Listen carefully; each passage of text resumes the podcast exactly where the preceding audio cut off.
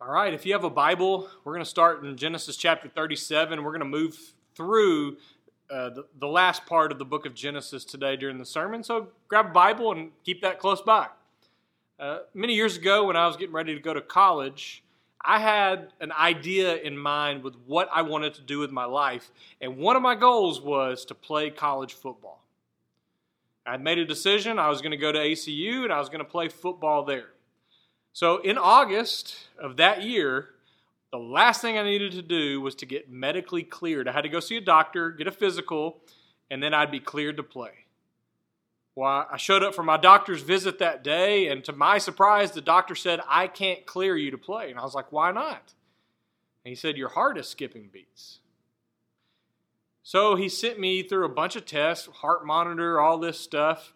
In the meantime, I wind up in Abilene and practice has already started and I have to go to practice every day and just sit there on the sidelines on short and a t-shirt because because I couldn't play yet. I, the doctor not cleared me to play. And after a few weeks of doing this, I talked to the coaches, and basically we just decided I just won't play football that semester, and then maybe by the next semester I'll be medically cleared to play.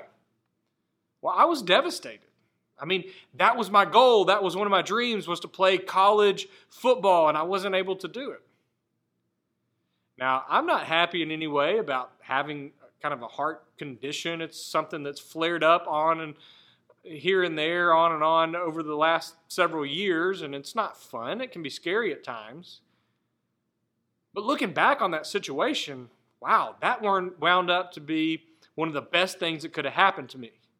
Again, not happy about the heart problem, but the fact that I wound up not playing football because of it, it opened up my life to go in a very different direction.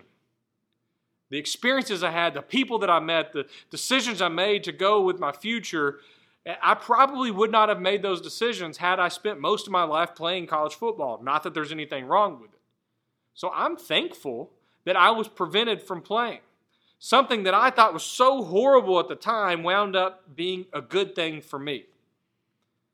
I wonder how many of you have had similar experiences where something in the moment really hurt you and you thought, this is not great. This is not what I had in mind. This was not my plan. And then looking back on it, you're like, well, I'm kind of glad that didn't work out. I heard a story many years ago about a guy that was lost in the woods and he was waiting for his rescue crew to show up, but he wound up lost in the woods for quite a while. So he built a hut for himself to have some sort of shelter, and he was thankful for that because the whole time he was lost in the woods, he was spending time praying. And one day he left his shelter and he went out hunting to try to find some food. And when he came back, uh, he realized that he had forgot to put his fire out, and somehow his hut had caught on fire and was burning to the ground. And this, oh, this hurt him really bad because out of all the things that he is already going through, now his shelter was gone. So he cried out to God and he just prayed and he said, Why, God, why are you letting this happen to me? And then, not too long after that, a rescue crew showed up. And he was surprised and he said, How did y'all find me? And they said, We saw your smoke signal.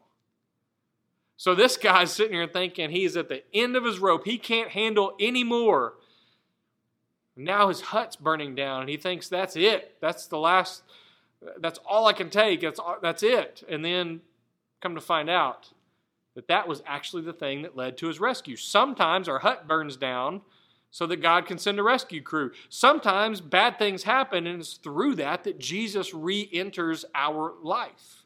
What I'm trying to get us to think about is to not get so caught up in the individual moments that we live in in the kind of the box that we live in the here and now, but to think about the bigger picture, to think with an eternal perspective. And I want to be careful with this. And I don't want to sound insensitive at all because I know that some of you who are watching, you've gone through some traumatic experiences, you've suffered loss, and maybe you're grieving right now. And I'm not trying to say, hey, don't worry about that, something good's going to happen. All I'm trying to get us to do is to just kind of think about life from the perspective of the bigger picture because really this is the Joseph story. And the Joseph story starts in Genesis chapter 37. And here in a second, we're about to read and kind of dive into the word here. But before we do this, I want to remind you that I've been in this sermon series called People Problems. You know, God has wired us for relationships and having friendships, relationships, family, marriages. These relationships fulfill us the most in life, but they also can cause us the most amount of pain. And the book of Genesis is filled with people problems and family problems. And you are about to really see that in Genesis chapter 37. Instead of me reading it, Jed Bowers, one of our kids here at Pine Tree, he's going to read Genesis chapter 37, verse 1 through 11. So I'm going to kick it over to Jed right now, and I want you to follow along with him as he reads. Jacob lived in the land where his father had stayed, the land of Canaan. This is the account of Jacob's family line. Joseph, a young man of seventeen, was tending the flocks with his brothers, the sons of Bilhah and the sons of Zilpah, his father's wives, and he brought their father a bad report about them. Now Israel loved Joseph more than any of his other sons, because he had been born to him in his old age, and he made an, an ornate robe for him. When his brothers saw that their father loved him more than any of them, they hated him and could not speak a kind word to him. Joseph had a dream and when he told it to his brothers, they hated him all the more. He said to them, Listen to this dream I had. We were binding sheaves of grain out in the field, when suddenly my sheaf rose and stood upright, while your sheaves gathered around mine and bowed down to it. His brothers said to him, Do you intend to reign over us? Will you actually rule us? And they hated him all the more because of his dream and what he had said. Then he had another dream, and he told it to his brothers.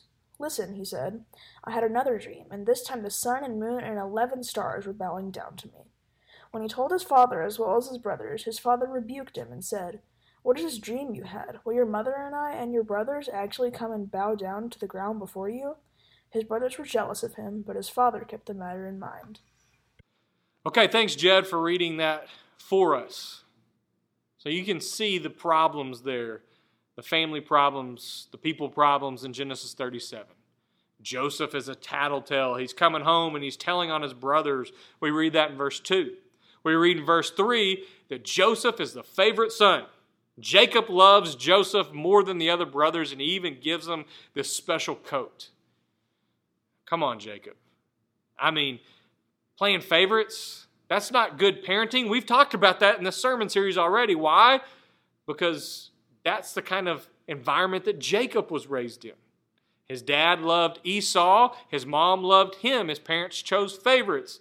Well, not only that, that happened with his grandparents, with Abraham and Sarah. So these bad parenting models have been passed down from generation to generation, and now Jacob can't help but repeat it, and he loves one of his sons more than the others. And as a result, the brothers can't stand Joseph. They don't like him. They hate him. The word hatred is used several times. There's, they're jealous of him.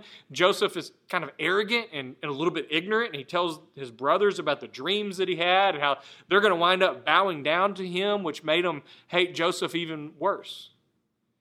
And then if you kept reading after verse 11, uh, Joseph goes out to find his brothers one day when they see him coming. In Genesis 37, verse 18 through 20, they look at him and they're just, they're just like, here comes that dreamer. You know what we need to do with him? Let's kill him. Well, they wind up not killing him, but they do throw him in a pit, sell him as a slave, and they take that special coat that his dad gave him. And what did they do? They put blood all over it. They brought it back to Jacob. And they let Jacob draw his own conclusions. And Jacob assumes that Joseph's been killed by wild animals. And again, Jacob, earlier on in Genesis, who had been a person who deceived others, he keeps winding up on the other end of deceit, and that happens again here. So it seems like a really sad story. And in that part it is. That's hard to read. You know, so much hatred and violence involved in these family affairs. Well, if you looked ahead in, in, Genesis chapters 39, 40, and 41, Joseph's life is like a roller coaster. He's sold as a slave, winds up in Egypt, uh, he's framed by Potiphar's wife because he holds on to his integrity, and then he finds himself in prison. Well, God gives Joseph the ability to interpret dreams, and he interprets Pharaoh's dream. And then Joseph winds up by the end of chapter 41. Joseph's 30 years old, And now he's second in command in all of Egypt. What a wild ride his life has been on those 13 years from the age of 17 when his brothers sold him as a slave to the age of 30. Well, God was working through the whole thing. And Joseph held on to his faith and he held on to his integrity the entire time. So, seven years of plenty go by, and in Egypt, because of Joseph's plans, they're storing up food. And then a famine hits, which this famine, when you get to chapter 42, it sends Joseph's brothers to Egypt to look for food, and guess who they show up to ask for food from? They show up to Joseph. But they don't know that it's Joseph. You know, Joseph recognizes his brothers, which would have been an incredibly emotional thing because at this point it's been over 20 years since he last saw his brothers. He recognizes them, but they don't recognize him. In fact, in verse 8, we're told they don't recognize him. Why? Well, first of all, they're not expecting to see the brother that they sold as a slave as second in command in Egypt. He's probably bald. He's probably dressed like an Egyptian, like royalty, and he's speaking the Egyptian language and using an interpreter. So there's no way they recognize that this is their brother. But this is Joseph's chance. From a human perspective, now the role has been reversed. And if Joseph wants to, he could get his revenge here. He has all the power. Here's his opportunity, but that's not his approach. His plan is to eventually bless his brothers and his family and to reconcile with them. He does string it out a little bit, but he doesn't take the approach that we probably would have, or if we were watching a movie, we, we want the person who's been wrong to wind up getting their revenge or vindicating themselves. And that's not Joseph's plan at all. And we see in chapter 42, like in verse 21 and 22, everything bad that's happening to the brothers, they keep assuming that anything bad happening to them is God getting them back. They are living with guilt, with chronic guilt because of what they did to their brother. So you can see how much the roles have reversed here. Well, kind of fast forward a little bit to chapter 45. And even though Joseph knows it's his brothers, they still don't know it's Joseph, and he can't contain it anymore. And he finally reveals himself uh, to his brothers. And instead of me reading this part in Genesis chapter 45, verse 3 through 8, Jonah Griffiths is going to read this for us. So I'm going to pass it on to Jonah, and I want you to read along with him. Joseph said to his brothers, I am Joseph. Is my father still living? But they could not answer him because they were terrified in his presence. Then Joseph said to his brothers, Please come near me. And they came near. I am Joseph, your brother, he said, the one you sold into Egypt. And now don't be grieved or angry with yourselves for selling me here, because God sent me ahead of you to preserve life. For the famine has been in the land these two years, and there will be five more years without plowing or harvesting. God sent me ahead of you to establish you as a remnant within the land, and to keep you alive by a great deliverance. Therefore, it was not you who sent me here, but God. He has made me a father to Pharaoh, lord of his entire household, and ruler over all the land of Egypt. Thank you, Jonah. So, reading that passage right there, I mean, what a shocker. Like, the brothers would have never expected this, and when he reveals himself, I am Joseph. Who knows how much fear they would have had in their heart at that point. But the great turn right there is that Joseph says, What you intended for evil or for harm, God has used for good. God has used this situation. Don't worry, don't be upset with yourselves for this because God has used this to save life, to preserve life, to help people. Joseph sees this, this whole situation through the lens of the bigger picture, the eternal perspective. He's not mad. He's not holding a grudge. He's not trying to get his brothers back. He's just simply caring way more about what God is doing than his own little people problems. Okay, well, they go back, they get the whole family, they get Jacob, they all come back to Egypt, and many years go by, and then we get to the end of the book of Genesis in chapter 50. And Jacob dies, and they give him this grand funeral, and they bury him. But guess what? That chronic guilt has followed the brothers their whole life, ever since what they did to Joseph, and they still are thinking Joseph's going to get us back. So, the last passage I want to read is Genesis chapter 50, verse 15 through 21. And instead of me reading it, I'm going to ask Caden Spencer to read this passage. I want you to follow along with Caden as he reads this for us. When Joseph's brothers saw that their father was dead, they said, What if Joseph bears a grudge against us and pays us back in full for all the wrong which we did to him? So they sent a message to Joseph, saying, Your father charged before he died, saying, Thus you shall say to Joseph, Please forgive, I beg you, the transgression of your brothers and their sin, for they did you wrong. And now, please forgive the transgression of the servants of God of of the God of your father. And Joseph wept when they spoke to him. Then his brothers also came and fell down before him and said, Behold, we are your servants. But God said to them, Do not be afraid, for am I in God's place? As for you, you meant evil against me but God meant it for good in order to bring about this present result, to preserve many people alive. So therefore, do not be afraid. I will provide for you and your little ones. So he comforted them and spoke kindly to them. All right, thank you, Caden. So you look at this situation here, and the brothers are probably making this up. Like, hey, dad said to take care of us. But Joseph has to reassure his brothers again for a second time look, guys, I'm not out to get my revenge. And in verse 19, he says, Am I in the place of God? It's God's place to judge, it's God's place to deal with the eternal life of human beings. Not Joseph saying, It's not my place to do that. And in verse 20, he says, You intended to harm me. He doesn't minimize their sin. He doesn't say, hey, it's no big deal. He's saying, yes, what you did was wrong. You did try to harm me. But then he goes on again with the bigger picture and he says in verse 20, God intended it for good in order to preserve a numerous people as he is doing today. Joseph is incredibly optimistic with this and incredibly faithful because, again, what he cares more about is not the wrong that was done to him and the people problems in his life. What Joseph cares more about is that God has been working through all this. And what his brothers intended for harm, God is using for good. Now, this whole Joseph story reminds me of this parable that I heard many years ago. It's called the parable of the wise farmer.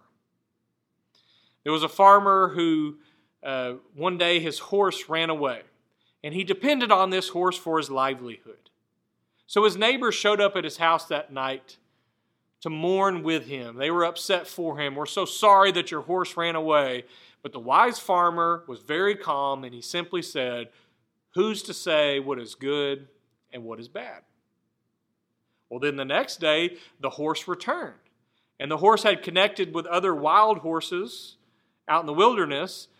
And not only did his horse return, but the horse brought back many horses with him. So that night, the neighbors come back to his house, to the farmer's house, and they celebrated and they said, This is great. What great fortune. Not only did your horse come back, but now you have several horses. But again, the wise farmer said, Who's to say what is good and what is bad? The next day, the farmer's son hopped on one of those wild horses and tried to ride it and fell off and broke his leg. Well, the farmer needed his son to help work on the farm. So now life was going to be very difficult for them, and his son was suffering. So the neighbors came back over again that night, and they said, We are so sorry to hear about your son. This is horrible. But the farmer still said, Who's to say what is good and what is bad? And then the next day, a group of soldiers came through this village and they were rounding up and stealing all the boys of the village and forcing them to go to war. When they got to the farmer's house and they saw that the son had a broken leg, they passed over. So the son got to stay with the dad.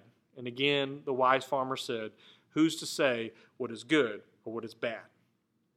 I, I, like that story, and it makes me think of the Joseph story because this farmer, he doesn't get too excited about the things that we normally get excited about, but he also doesn't get too devastated with the things that we mourn about. He kind of keeps this calmness about him because he realizes that what seems like it could be horrible may wind up being a good thing. And something that might cause us great pain, it may not be as bad as we think it is. And, and so he's got this bigger picture perspective, and that's just like Joseph. Joseph wasn't caught up in himself. He wasn't caught up in getting revenge and holding a grudge throughout his whole life. That's how Joseph handled his people problems. Was that he was way more focused on God's name being glorified and God's plans working out than he was his own problems. Joseph, he kept the bigger picture in mind. And the great paradox of the Christian faith is that we are called to find joy through suffering. And when somebody does something wrong to us, we don't repay evil for evil, we repay evil with love, with goodness. The great paradox of the Christian faith is that whether we have plenty or we have very little, is that we are to be content because we can do all things through Christ who gives us strength. We can imitate what we see in Joseph. Is that Joseph had this God centered worldview. And he knew that with the roller coaster of life, the ups and the downs, he's not going to get too upset and he's not going to get too excited. But what he's focused on is God's will being done in his own life and in the lives of others. You know, often when I think of the Joseph story, a, passage in the New Testament that comes to mind is Romans chapter 8 and verse 28 where the Apostle Paul says, We know that all things work together for the good of those who love God. I'll repeat that. We know that all things work together for the good of those who love God, who are called according to his purpose. Now, here's the theology of this. Is that I'm not the type of person to say, hey, everything happens for a reason, and anything bad that happens in your life, I'm not going to say that God causes all those things. We do have an enemy that's working against us, and Satan. And I just don't, I don't know everything. And I don't know that just because God had this huge plan for Joseph, that every single bad thing that happens in our life, that, oh, it's all a part of some plan that God has orchestrated. Well, don't get too upset with me, though, but what I'm trying to say is that no matter what happens in life, the good, the bad, the suffering, the trials, the evil things that other people do, that if we stay faithful and if we hold on to our integrity just like Joseph did, that God can cause good to come from these things. So as we go through this whole coronavirus and the ups and the downs, and, and not everybody agrees with each other on how to handle it. And there's just so much going on, so much to think about right now. What's most important is that we stay faithful, like Joseph. We hold on to our integrity, and through the ups and the downs, God will cause good to come through the faith and the love that we have for Him. And after all, one of the worst things that's ever happened in human history, one of the greatest sins that's ever been committed, were those that crucified Jesus, the Son of God.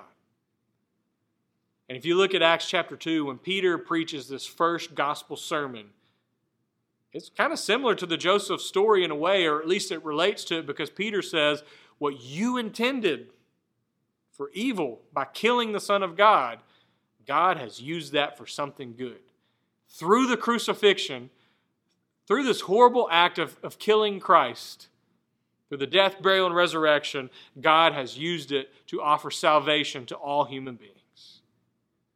Now, if you've never received that salvation, hey, we just want to remind you as a church that you can still be baptized into Christ. We can still pray for you. We can st- still help you in any way possible. So reach out to us, email us if you need that.